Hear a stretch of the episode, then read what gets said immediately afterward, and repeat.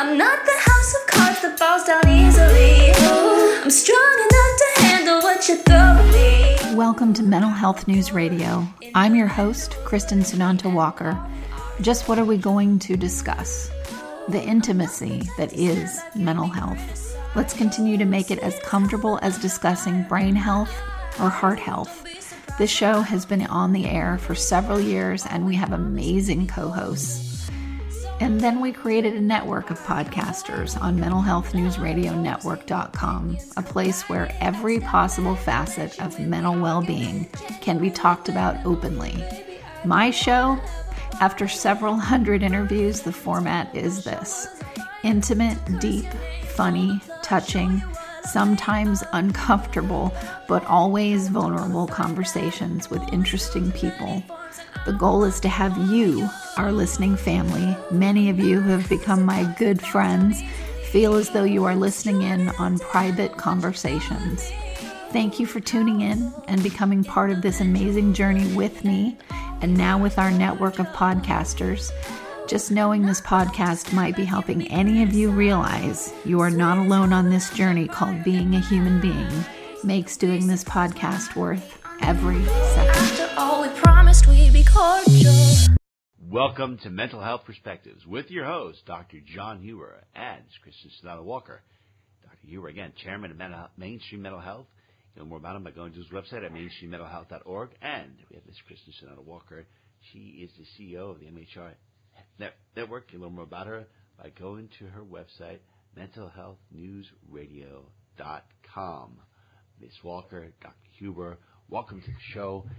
This week, there's a ruling that came out that said, Third Court of Appeals, that the TSA screeners are not are immune to any kind of liability for excessively touching or uh, you know touching passengers. So now passengers who feel they've been sexually assaulted or have been overly patted down, they have no legal recourse right now. So I wanted to ask the both of you is what is your perspective on that and how does that impact the Me Too movement and other people who now you know, even if they are flat out sexually assaulted, they have no longer they have no legal recourse. What does that mean for um, the state of our country? We'll start with you, Dr. Huber. Well, I'm always worried about people who want us to create laws uh, to to essentially give up our rights in other arenas because of that that S word safety. Somehow we're safer, and I I can talk to you about multiple multiple people who have been offended at different points in their lives by people groping, molesting, uh, physically assaulting them in one way or another. And uh, I, I think this is a bad idea to make them immune from any kind of, of charges for being really inappropriate. I mean, you know, I, I fly, Kristen, you fly, and, you know, sometimes you sit there and how come, you know, maybe the, the cutest people in line are the ones who have to keep going back to that scanning machine? What's going on in that situation? When there's, you know, they don't fit any of the, the, uh, statistical data on who's gonna be assaulting people on, on flights and things like that. And it's very disconcerting. And the minute you raise your voice, well, they're pulling you over and it's time for the body cavity search. So you keep your mouth shut and I think this just gives them more power to to assault and abuse the very people that they claim to be trying to help. I don't know, Kristen, what do you think? I agree with all of that. The first thing I thought when I when I read about this was, wow, that is giving TSA people a whole lot of power and yes. what kind of job screening process are they going through to make sure that they are not hiring people that are going to that are purposely choosing that job so that they can assault people are they having mental health professionals there watching everything to make sure that if someone who isn't being touched inappropriately but they have a past issue with this and so they feel that they are Um, are they going to have a mental health person standing there with them to help that person get through it? I mean, th- this just opens up so many, such an awful can of worms. It makes me not want to fly anymore, to be honest. Yeah, and Absolutely, I'm I'm with you. let's see, what, how does that extensive pat down affect a person who has post traumatic stress disorder or has previously experienced being sexually assaulted? How, what kind of impact can that have on the person? We'll start with you, Ms. Walker. Well, it's re-triggering, absolutely. Um, the the stress beforehand that you know that this is going to happen. Um, it, it, airports are already notoriously stressful, and knowing that you have to go through that, the the line to wait to get to it, and then you know it sends someone into a panic. They're immediately, uh, Dr. Huber, correct me, but isn't that the limbic system or what system is that? Where Right. it's you're you're you're immediately in fight or flight. That Yeah. you know leads to irrational behavior to the public, but not certainly for that person that's um, been traumatized in the past. You know, it, it just it's so. I, I I think back to to a few years ago at the university where they had us go through these special classes so that we didn't use a trigger word to set off one of the students and cause them to to feel assaulted. And you know, and this was coming from you know courts and stuff like that. And then they turn around and and and basically give TSA authority to assault you, and they're not worried about the triggers. It, it, it's it's asinine, and it just shows you how government can intrude on our lives, and again, under the guise of we have to protect you, uh, turn around and do everything but protect you. Well, this comes back to the whole Me Too movement. People are saying, okay, well, you know, this is great. We're standing up. We're, we're not. We're you know going to find any kind of behavior like this disgusting. We're going to stand together. But now it seems like, okay, well, even if it happens, then there's no legal recourse. So now, how does that, theoretically speaking, impact the um, the movement? We'll start with you, Ms. Walker. It just completely demolishes it, and it makes me think. You know, I'm not a big conspiracy theorist person, but it makes me think, wow, you know, we've made so much progress. Is this somebody or some group of people trying to find any way to squelch what we finally are being taken seriously about? So, um, you know, that that's what it what it says to me, it makes me wonder about, and it's just awful. There's no way that this isn't horrific. Exactly. I think that's the key term right there. It's horrific. I don't want my daughter going through TSA. I don't want my Oh, son going yeah. through TSA. You know, and let alone my wife and you know, it, it, and my wife stands up for herself and lets people have it. Sometimes to her detriment. And uh, you know, we we just flew to New York and you know, she had a bag of M and M's, and they had to go through every single thing because the bag of M and M's, you know, and then they turn around two days later and give a national, oh, you know, make sure if you have M and M's that you put, do different things with them because for some reason now it's people's M and M's are hitting on the on the scanners, and it's like, what in the world? You know, it, it's ridiculous. It's ridiculous. Yeah. Yeah, and I will say Ah. this, I've never I've never felt uncomfortable and I travel a lot. I've never had any they've been very very respectful every TSA agent and I flew a lot last year. Never did I have anyone. It was always a woman that that touched me and she told me each time. So I haven't ever witnessed anything happen like that, that to anyone that in line with me and I've never had it feel uncomfortable for me and I'm someone who's been sexually assaulted. So uh, I was I wasn't even triggered, but but so what makes me think why on earth is this even why was this even enacted? I mean, it, it just doesn't make any sense whatsoever. All right. Well, Absolutely none. if it's not bad enough you have to deal with TSA. Another part of traveling is traffic. Being from New York, I, I'd say I spent uh, at least you know one eighth of my life stuck in traffic. I know Dr. Huber's had his battles, and I don't know about you, Ms. Walker. So let's talk about the psychology behind being stuck in traffic. What are the let's say, short and long-term psychological detriments of being stuck in traffic? We'll start with you, Dr. Huber, who's experienced it on a first-hand basis, quite recently, actually. Yes, quite Like this recently. morning. This morning, as a matter of fact. Yes. I need my chocolate milk. Anyway, the, the the short term, you know, you get very frustrated. You know, most of us have professional obligations, and we expect traffic to flow at a certain rate. And you know, you plan accordingly. And you know, one or two. I mean, this morning I literally passed five different accidents, and hmm. it was you know, I'm in the toll lane. I've got concrete barriers on both sides of me. I can't even change lanes to try and maybe somehow get through the situation even faster. And we're standing still in the toll lane. And it, it, it is very overwhelming in sense of a loss of control. And, you know, the only real control we have is how we react to what's going on around us in our mm-hmm. environment. And, I'm sitting there, you know, I, I've got I've got interviews coming up, and I'm I'm stuck, and there is no control. It's just I have to deal with what what what's laid out in front of me, and it's frustrating. You know, you try to start calling people and saying, "Hey, you know, can we move this? Can we do that?"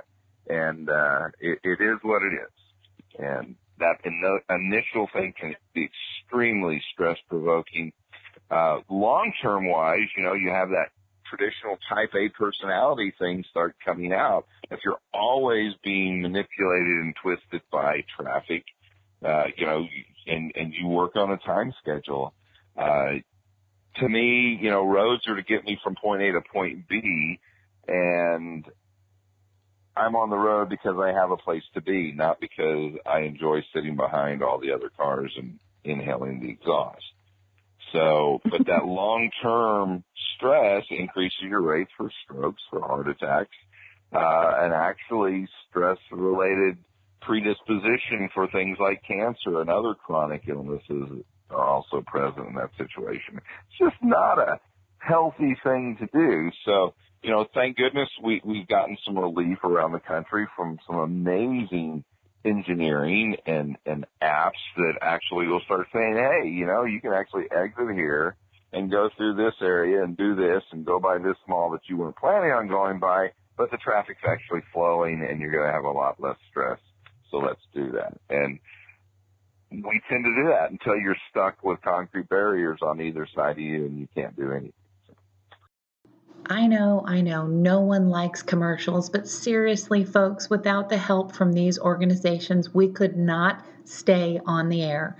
Please give a shout out to zencharts.com. If you're a mental health or addiction treatment center, you'll want to use their EHR. It's gorgeous, and they're just good people and also my genetics m-y-g-e-n-e-t-x dot com because knowing your genetic code empowers your mental health treatment. And lastly copenotes.com we love getting positive messages right to our phones every day from johnny crowder. He's the lead singer of prison a heavy metal band sharing their music about suicide prevention addiction recovery and mental health See, that was painless. Support them as they support us. Back to the show. Well, and we also have these amazing podcasts that you can listen to while you're stuck in traffic by just going to mhnrnetwork.com and, you know, that will help you get through get through traffic. um, I, I grew up in Orange County, California, and uh, Los Angeles, so I definitely know traffic. I learned how to drive a stick shift at 16 or 17, I don't remember which, but you know, in Huntington Beach, California. So I, you know, I definitely um learned how to drive and I live out in the country and anytime I go to a city where I'm going to be driving, like uh, I was back in Southern California, or I go to Atlanta often, I definitely feel myself gearing up for aggressive driving. Uh, I'm not an unsafe driver, but if you want to change lanes in Atlanta, uh, you don't necessarily put your blinker on five minutes ahead in order to be polite like you do in the country. You turn that sucker on three seconds before you just zip into the other lane. Otherwise, everyone is going to speed up and you're just stuck forever. So it, it definitely puts an extra edge to me that I feel um I feel it profoundly because I live in an area where there's no traffic and I do that on purpose. Um it's very stressful. It's bad for your health like you said Dr. Huber the you know breathing in all all the exhaust from the other cars and uh, the stress of being late and I've got to call people to tell them but I don't want to use my phone while I'm driving. I mean, there's just so many things that are added Right. to your stress so that before you even walk into where you're going to go, you've got, you know, to kind of de-stress yourself. So when I'm in places like that, I prepare ahead of time with books on tape, podcasts I want to listen to, music. I do my five, six breaths. So breathe in through your nose to the count of five, hold it to the count of six, release it to the count of six. I mean, I do all those things because I know that I'm, you know, I'm going to be flipping stressed out and, uh, and that I already, you know, I take blood pressure medication. So I'm prone to high blood pressure and it's really, really making my medication work overtime, which isn't healthy for, for my health. I have to ask you about. It, it's not. and, and I don't recommend taking your Ativan while you're driving. Do the deep breathing exercise. exactly. Well, I want to ask about when I'm in, stuck in traffic. I always notice something happening. It's because all these cars, they're they're all going and they stop because there's some kind of accident on the side of the road, or because some police officer pulls over someone. Why do people feel the need to stop to look and to slow down the traffic? I don't understand. Quite frankly, I don't care. I don't care unless there's some kind of Michael Bay explosion going on. Then I'm like, all right, well, maybe I'll give it some time and attention. But aside from that, I don't care. I'm like, what? I haven't seen this before.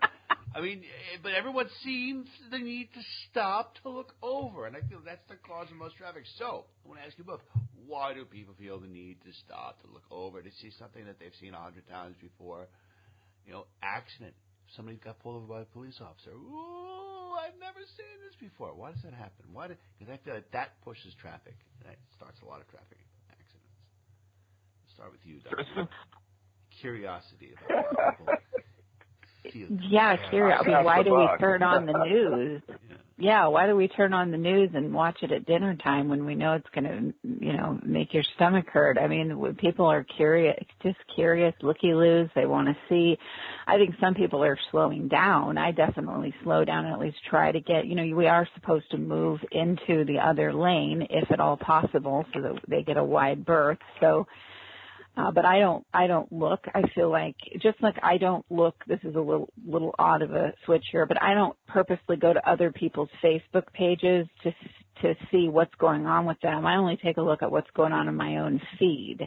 Well, same thing with driving. It's not my business what happened if the police are there. If no one's there and someone needs help, sure. And I, in a, in a place to do it, absolutely. But, um, if if the police are handling it and, and things are going on, I, I don't want to add to the looky loos um, and, and make it difficult. And I do have to say this: something about the state of North Carolina.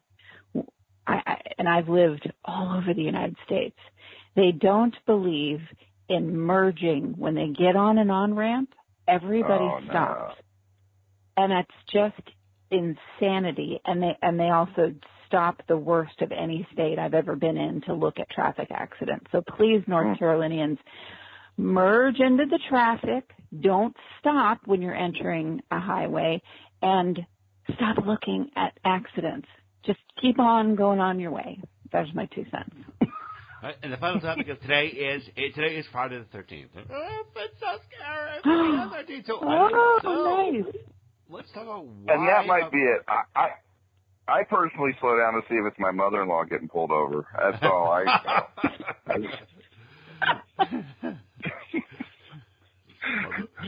see if she's listening to my podcast or not. exactly. Are you going to be poisoned later during dinner? Yeah. But the last hot topic discussion coming back to it is Fri- today's Friday the 13th. A lot of people get scared, like, oh my God, it's Friday the 13th, and they're worried, and it's a horrible day. So why are people scared of Friday the 13th, aside from the fact that you know it it's based on the Oscar-winning film series Friday the 13th about a gentleman in a hockey mask who seems to have some issues with teenagers.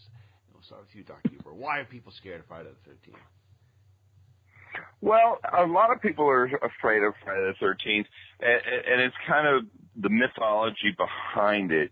When, when actually the number 13 was originally a good luck number, and people, you know, were were excited about it. But then we started getting into to more modern puritanical religious belief systems, Right. and they started, oh, that's a pagan r- ritual. So if you're doing that, it must be something that's fearful, and you have to be concerned with it. And so we actually shifted it from being a very positive moment, and the and the numbers are all lining up for us to have a great experience. To it change it around so it's a negative experience, and that mythology has kind of spread itself into our storytelling. We just talked about the the movie Friday the Thirteenth.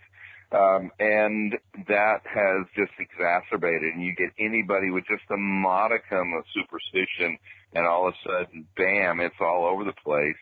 And, you know, I work in two hospitals and the nurses are always like, oh, I don't want to work on, on Friday the 13th. But when you look at the actual empirical research, Friday the 13th has no more traumatic events than any other Friday, statistically speaking. The problem is we have this ability to self-affirm. It's much like getting on an mm-hmm. airplane. Every time you get on an airplane, you think, oh my goodness, what if something happens? You, you think that for one moment, you skip over it and you get on the plane and have a great flight. But that one time you hit an, you know, a, a wind shear or something, the plane drops 10, 15 feet and your laptop hits the, the roof of the, the plane, the inside of the plane. You go, see, I had that bad feeling. I knew it was going to happen. But you negate the 200 other times where nothing happened and you had that same feeling. So we make something out of nothing because that emotionality and because of the mythology around that. And it's very self-affirming because everybody has those feelings. Everybody thinks, oh my goodness, it's Friday the 13th. And, you know, we've, we've had in the last two weeks, we've had some really bad traffic days here in Austin and I've been lucky enough to catch it and be able to go, be going somewhere where I can jump on the loop around town, not have to drive through Austin. But this morning I was not in that situation. I had to, I had to trudge on through and, and fight my way through the traffic. But, you know, it just happened to be Friday and it happened to be Friday the 13th. It doesn't really mean that statistically, uh, there, there was anything different.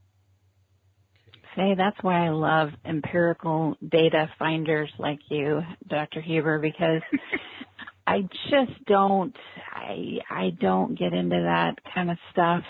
My, my family is riddled with fear-based OCD, perfectionism, be afraid of everything, you know, and I, I purposely don't I've worked backwards, you know, I don't want that. I don't want that. I don't want to be that person. And I just try to tell myself, and I would say this to other people, you know, try to make it a positive. I turned Friday the 13th into, I always have fantastic, phenomenal days on Friday the 13th. And then somewhere down, you know, in the future when I have a crappy day, which, you know, hello, mm-hmm. it's called being human. You're going to have a crappy day every so often. Then I go, oh, that was my makeup for Friday the 13th thing. So awesome. Because eh, there's so many other things that real, you know, things that happen that are stressful. We don't need to add um, hysteria over a date to it. Now, now I want to ask you this, Dr. Huber. Full moon days, they do see more things in hospitals, correct? No, actually the data doesn't support that either. What tends to happen it Ah. is warmer temperatures. Warmer temperatures increase activity, so people tend to uh, get into trouble more in warm climates and warm seasons than in cold seasons. Um, that that's the big thing. So basically, we can, can there's actually a significant correlation to ice cream consumption and violent crime, and it has to do with actual temperature What? and how that Really? increases sales of ice cream. Yes. That is. Are you you're serious? This is serious. Yes, I'm serious. Oh my, God, that is hilarious. Wow. Oh my God. So I like Well, ice cream in the about the winter I Time should to have go. listened to this show. I mean, it, um, every day you learn something new. exactly. I am good. Just knowing you, Dr. Huber, I am going to like win on Jeopardy at some point. I mean, really, this is awesome. You're a factoid machine. Well, my family doesn't play um, Trivial Pursuit with me anymore. Let's just say that. I can see why. So, and on that note, that concludes today's edition of Mental Health Perspectives with Dr. John Huber. Again, learn more about him by going to his website at mainstreammentalhealth.org. And Ms. Kristen Sunanta Walker, learn more about her by going to her website at mentalhealthnewsradio.com. Ms. Walker, Dr. Huber, thank you so much for being with us today, and we will see you back here next week. Passive aggressive, but never without good intentions. I heat up and act on my emotions. Thanks so much for listening to Mental Health News Radio. Our podcast can be found on iTunes, Stitcher, and hundreds of other podcast apps, or you can visit our website at mentalhealthnewsradio.com. If you have a question or would like to be a guest, become a podcaster on our network, or join the amazing organizations that help keep us on the air, please email us at info at mhnrnetwork.com. Get ready for that special goodbye from our resident therapy dog Miles, and a special thanks to Emily Sohn for letting us use her incredible song Cordial for our podcast music. Listen to the full song on SoundCloud at emily.sonne.